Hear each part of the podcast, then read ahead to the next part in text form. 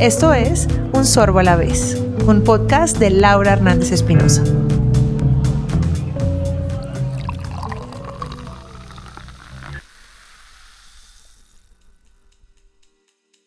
Hace 10 años, pedir un Negroni era cosa de conocedores, o un símbolo de saber ordenar en un bar. Compuesto de partes iguales de ginebra, vermú y campari, este cóctel de color rojo escarlata y perfil herbáceo, que según los bartenders italianos es un gusto adquirido, tiene una amargura botánica que parecía destinarlo al encasillamiento entre unos cuantos conocedores.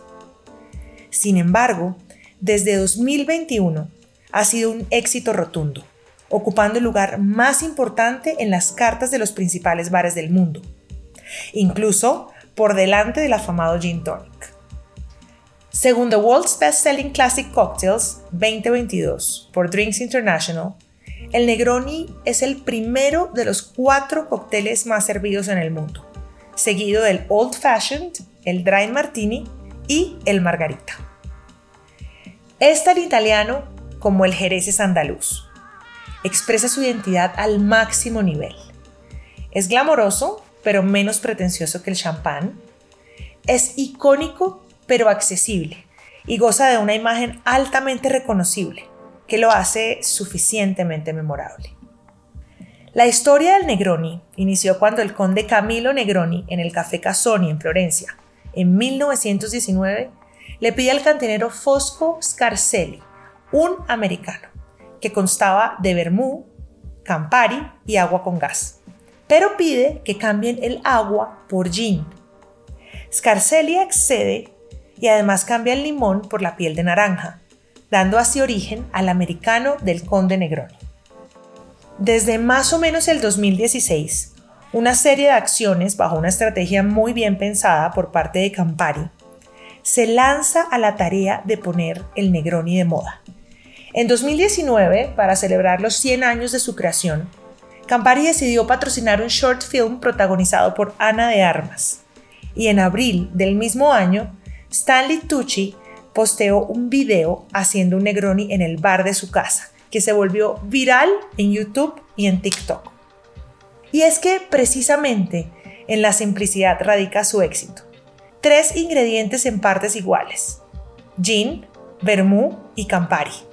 Suficiente hielo para refrescar y una rodaja de naranja. ¿Qué podría salir mal? A la versión clásica se le suma la del Negroni sbagliato, que en italiano significa equivocado o erróneo, y que reemplaza el gin por vino espumante. Hago un paréntesis para contarles que estoy diciendo gin y no ginebra, porque el gin hace alusión al London Dry Gin, que es el alcohol neutro con enebro y otros botánicos, mientras que la ginebra es emblemática de los Países Bajos y poco o nada tienen que ver. Habiendo dicho esto, entonces, el sbagliato nace cuando en 1970 el bartender, dueño del afamado Bar Vaso en Milán, experimentó reemplazando el gin por prosecco. Casualmente, en mi última visita a Milán, que por cierto cada vez que vuelvo se convierte más y más en mi ciudad favorita en Europa, estuve visitando este tradicional bar que aún conserva el mobiliario de la época y sigue siendo atendido por el linaje familiar de propietarios, que continúan sirviendo negronis enormes en vasos de vidrio, acompañado de chips de papas y aceitunas, sin los que no sería posible bajarse el contenido. Un lugar que está impreso en el corazón de los milaneses y que tiene esa onda decadente que lo hace un must. Nuevamente, gracias a un trend en redes sociales, su popularidad aumentó cuando las protagonistas de La Casa del Dragón en 2022, Emma Darcy, que interpreta a Rhaenyra Targaryen, y Olivia Cook, Alicent Hightower, hablaron de sus bebidas favoritas en un clip que desbordó los likes. El Campari es el ingrediente sine qua non de la mezcla. Es un icono del alma de los milaneses, casi un ritual, cuyo epicentro es el bar Camparino, en la Galería Piazza del Duomo en Milán. Con reticencia, debo confesar, accedí a la invitación que me tenían preparada para conocer el bar de la marca. Primero, porque abiertamente confieso que no soy muy fan del Negroni, Y segundo, porque soy más bien escéptica de los bares asociados a marcas comerciales. Comencé con el Campari Spritz en el counter del primer piso, que por cierto, poco a poco ha desplazado al Aperol Spritz, desde que la marca Aperol fue comprada por Campari Group. Eso sí, gran sorpresa la que me llevé al subir al segundo piso y a regañadientes pedir un Negroni por chino, elaborado con esta variedad de setas tan apreciada en Italia. Al probarlo, noté que estaba espectacularmente perfecto. La untuosidad y el umami aportados por el hongo, el vaso indicado, el hielo ideal. Me encanta cuando algo bueno me hace cambiar de parecer. Finalmente, entendí el espíritu de Campari lo que me abrió mi curiosidad a probar otros cócteles de la carta, que al igual que el primero estaban muy bien ejecutados. Además, tienen preparada la apertura de un speakeasy justo en el lugar donde quedaba el laboratorio donde Gaspare Campari creó el licor, en el que se ofrecerán una experiencia interactiva y gastronómica alrededor de la bebida emblema de la ciudad. Actualmente hay un mercado muy grande con ganas de seguir probando versiones del Negroni. Negroni rosado, Negroni con vodka, con mezcal, con aromáticos. Yo misma creé mi propio Negroni de la sala de Laura, reemplazando el vermú por uno hecho en casa con botánicos locales y el gin por un destilado con hierbas endémicas de los páramos de Colombia. No sé si sea un Negroni propiamente, pero al parecer el factor determinante es el Campari. En lo que sí creo no equivocarme es que al final todo se resume en estrategia y creación de tendencias. En los 90, Samantha de Sex and the City popularizó el Cosmopolitan. Luego vino el Aperol Spritz, que fue desbancado por el Negroni gracias a una absorción de marca. Heineken logró que James Bond reemplazara el Martini por una cerveza. Y ahora, ¿cuál será la próxima tendencia? ¿O cuál será la próxima estrategia de marca a la que nos estemos aproximando? Para discutir esto, quiero invitar a Pablo Carrizo, bartender y exdirector de World Class, y ahora director de bebidas de Chaos Investment Group, con su bar Metrónomo en Bogotá.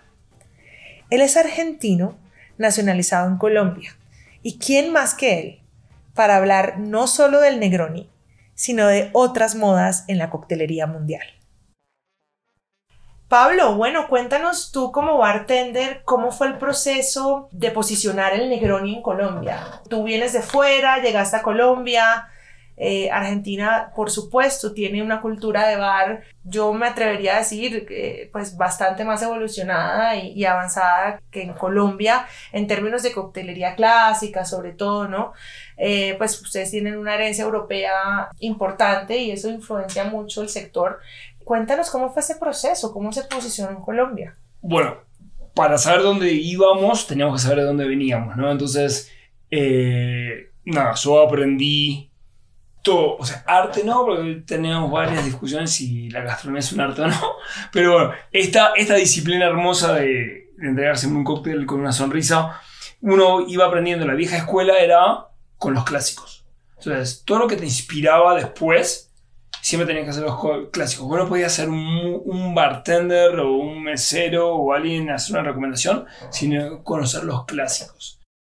Y eh, entre ellos, te estoy hablando hace 23 años, un poquito más, eh, nada, Negroni era lo que soy, pero capaz con no tanta fuerza, pero entre los top 5 o 10 cócteles que vos te tenés que aprender de memoria. Un must. Exacto. Y era, pero no solamente la elaboración, sino las diferentes formas de elaboración, su historia, el qué, el por qué llegaron ahí. Entonces, cuando vos estudiabas el Negroni, aprendías el americano. En Argentina, que yo te lo preparaba a mi papá cuando yo tenía 10, 12 años, cuando venía a la oficina, era, y mi papá no es de cultura italiana, a ver, turco, sirio libanés por ahí, eh, de tomarse un, me acuerdo patente, un, colorado, un coloradito un colorado pequeño, un rojito pequeño, que es, eh, que es como el americano, pero sin soda. Entonces mezclabas Campari con vermú, roso, para contar. En un vaso trago largo, dale, y a veces se le ponía para agregarlo, como el americano, soda. Que soda si fue el argentino, que era de toda la vida. y ahí fue como mi primer contacto, entonces, de aprender mucho la historia. Entonces, cuando empecé a estudiar eh, coctelería, era uno de los más obligados. Y entonces, claro, y siempre tuve como eso de profesora de, mate o maestra jardinera, de querer enseñar con buenas prácticas, buenos ejemplos. ¿Tuviste alma de profesor? Eh, sí, eh, había estudiado, quería ser profesor de historia y geografía para universidades, pero trunqué mi carrera porque iba a un curso muy loco. Mi compañera más joven tenía 60 años, eran directoras de colegio, o sea, nada que ver el ambiente universitario de mis otros amigos o amigas el mío fue diferente. Entonces siempre tuve eso de docencia y siempre me encantó. Y ir más allá de, de, un cóctel, de la receta, sino pues trasladarse a sus orígenes, ¿no? El, el, por qué, cómo representa también una cultura y cómo, cómo esto es tan italiano, ¿no? Pero a la vez tan argentino y, y, tan universal ya, porque Negroni es un clásico. Es que cuando si haces doble clic y cuando hablábamos de eso, o sea, me quedaba pensando, capaz es sin querer, ¿no? Pero uno Fíjate, o, hace, o hagamos este ejercicio, a todos los que están escuchando. Agarrás tus 10 cócteles favoritos y creo que vas a saber por lo menos una historia de cómo se elaboró, quién lo elaboró, porque muchos ya son como folclóricos, ¿no? En qué bar se hizo famoso, cuáles son los famosos que lo consuman. Si te pones a pensar, eso pasa con el margarita, con el mojito, con el daiquiri, ¿no? O sea, si te das cuenta, capaz leyendo, ¿no? O capaz es una historia o una estrategia de corporaciones que va más allá de la bebida, que nos enseñan así las cosas. Entonces, tomamos eso como ejemplo y para, ok, para saber, para saber cómo se elabora un muy buen Negroni, tienes que saber de dónde se vino, cuáles son sus antepasados, por qué se creó, quién nos creó. Cuéntame un poco cómo es el perfil del consumidor del Negroni. ¿Tú qué ves cuando estás en la barra? O sea, ¿quién, quién pide un Negroni? ¿Hay un perfil claro a quien pide un Negroni? Yo creo que ahora no, ¿no? Ahora cambió mucho y el teléfono lo cambió todo. Yo creo que ahora las acciones de consumo, todo se dan mucho más fácil, ¿no? O sea, vos podés, capaz tu ídolo, tu famoso, tu héroe en la vida, ya sabes qué consume, qué le gusta, qué no. Y capaz un poco de replicar, entonces no, todo el tema de redes sociales, todo llega todo mucho más rápido.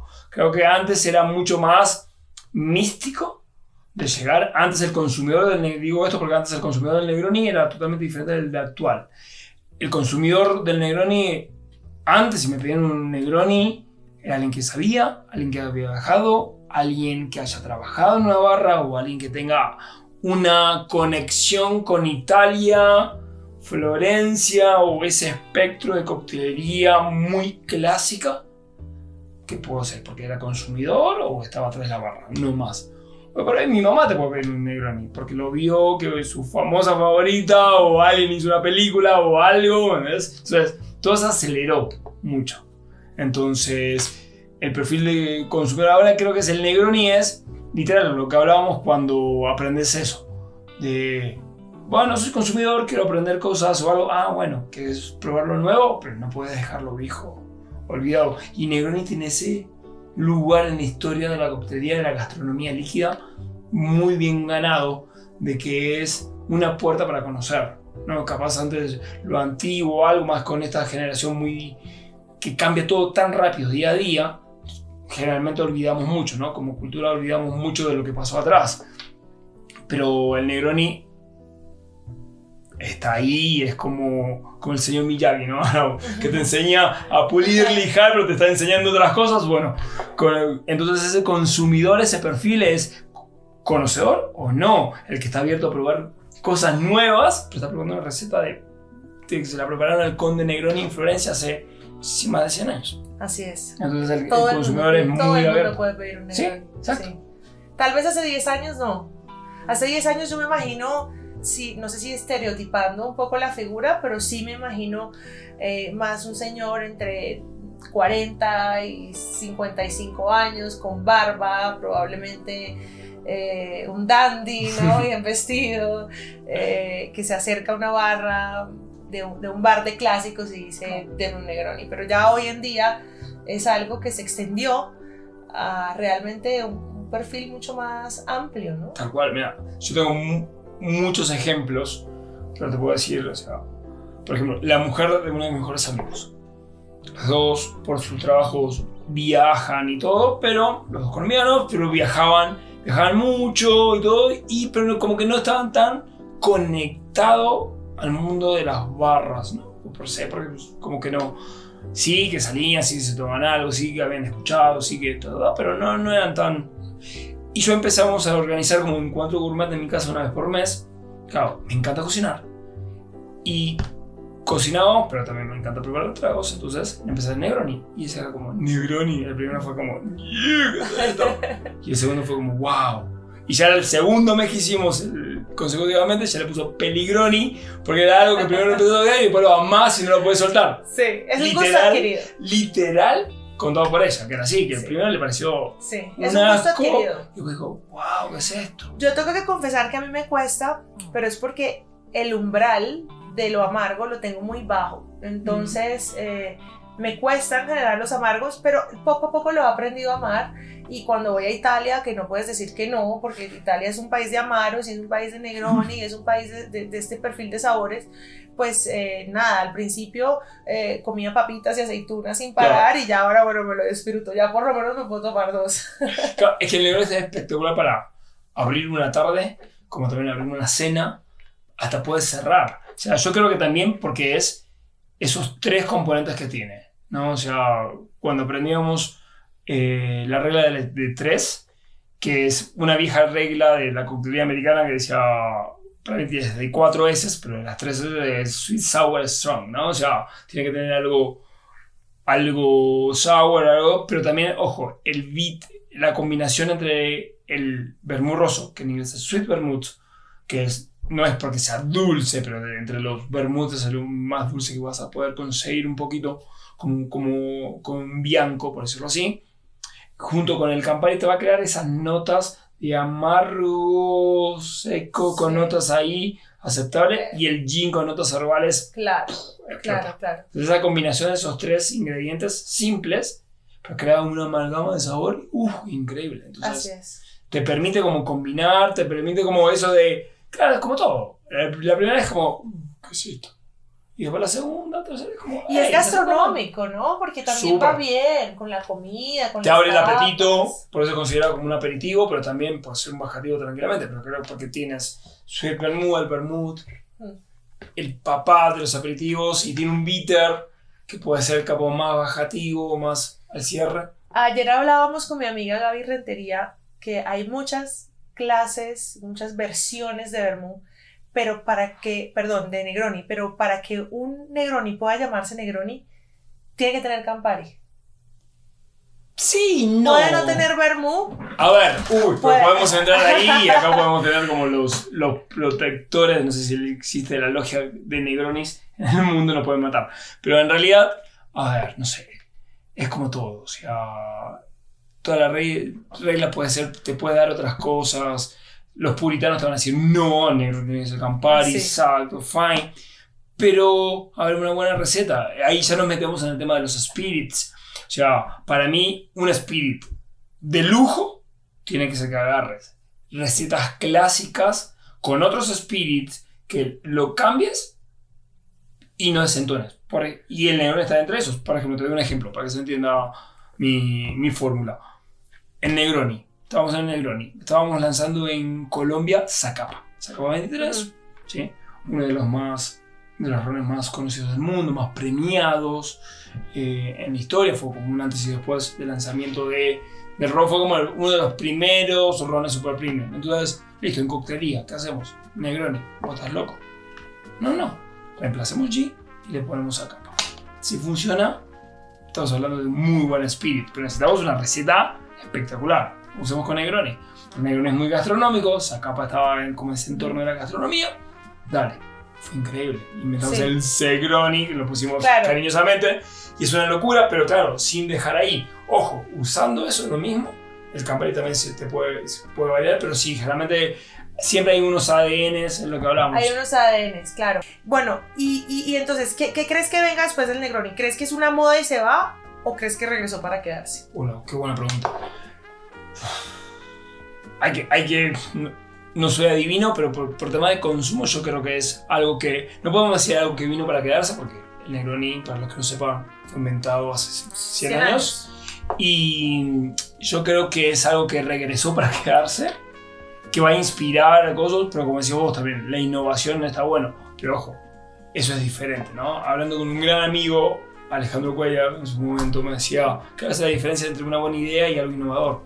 Una gran idea puede ser, sí, hagamos el próximo Negroni con un bloque de hielo de oro macizo. Eso es creativo, pero que funciona no.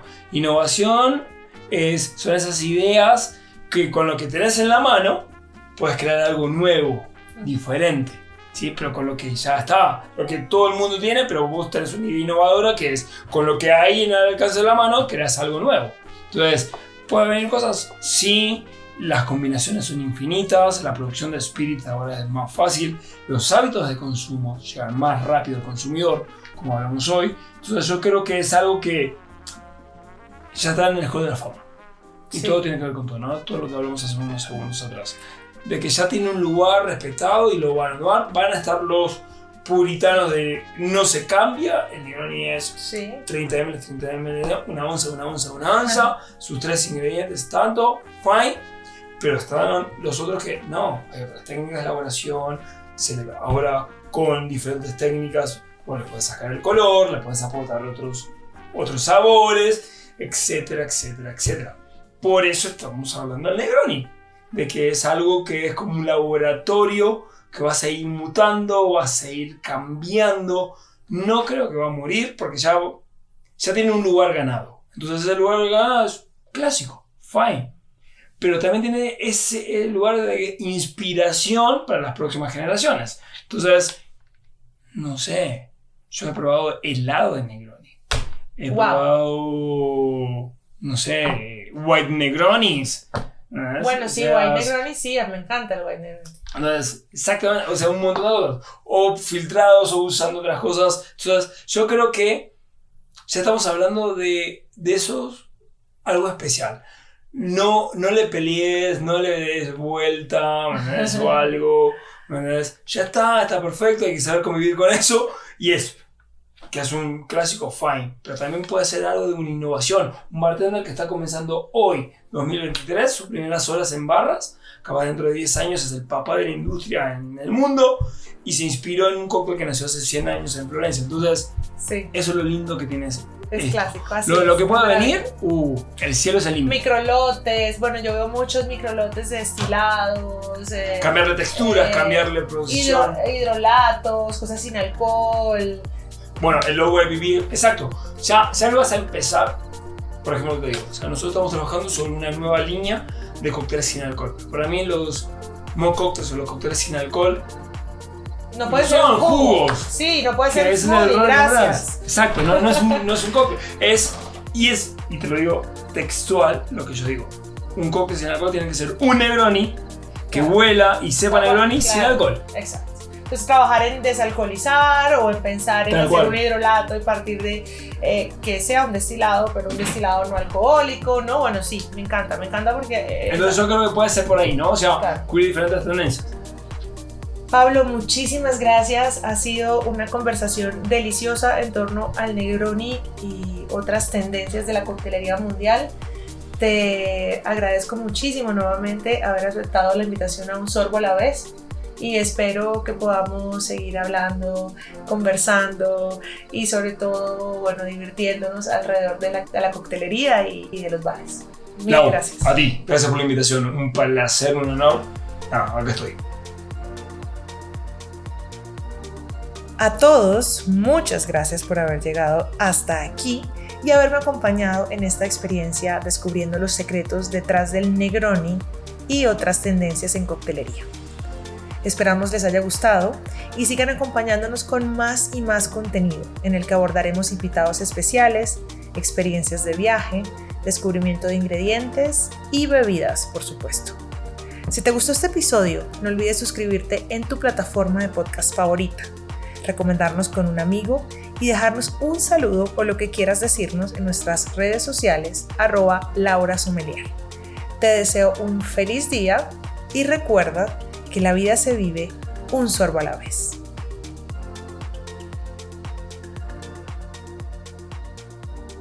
Este episodio llega a ustedes con la colaboración especial de Santiago Torres.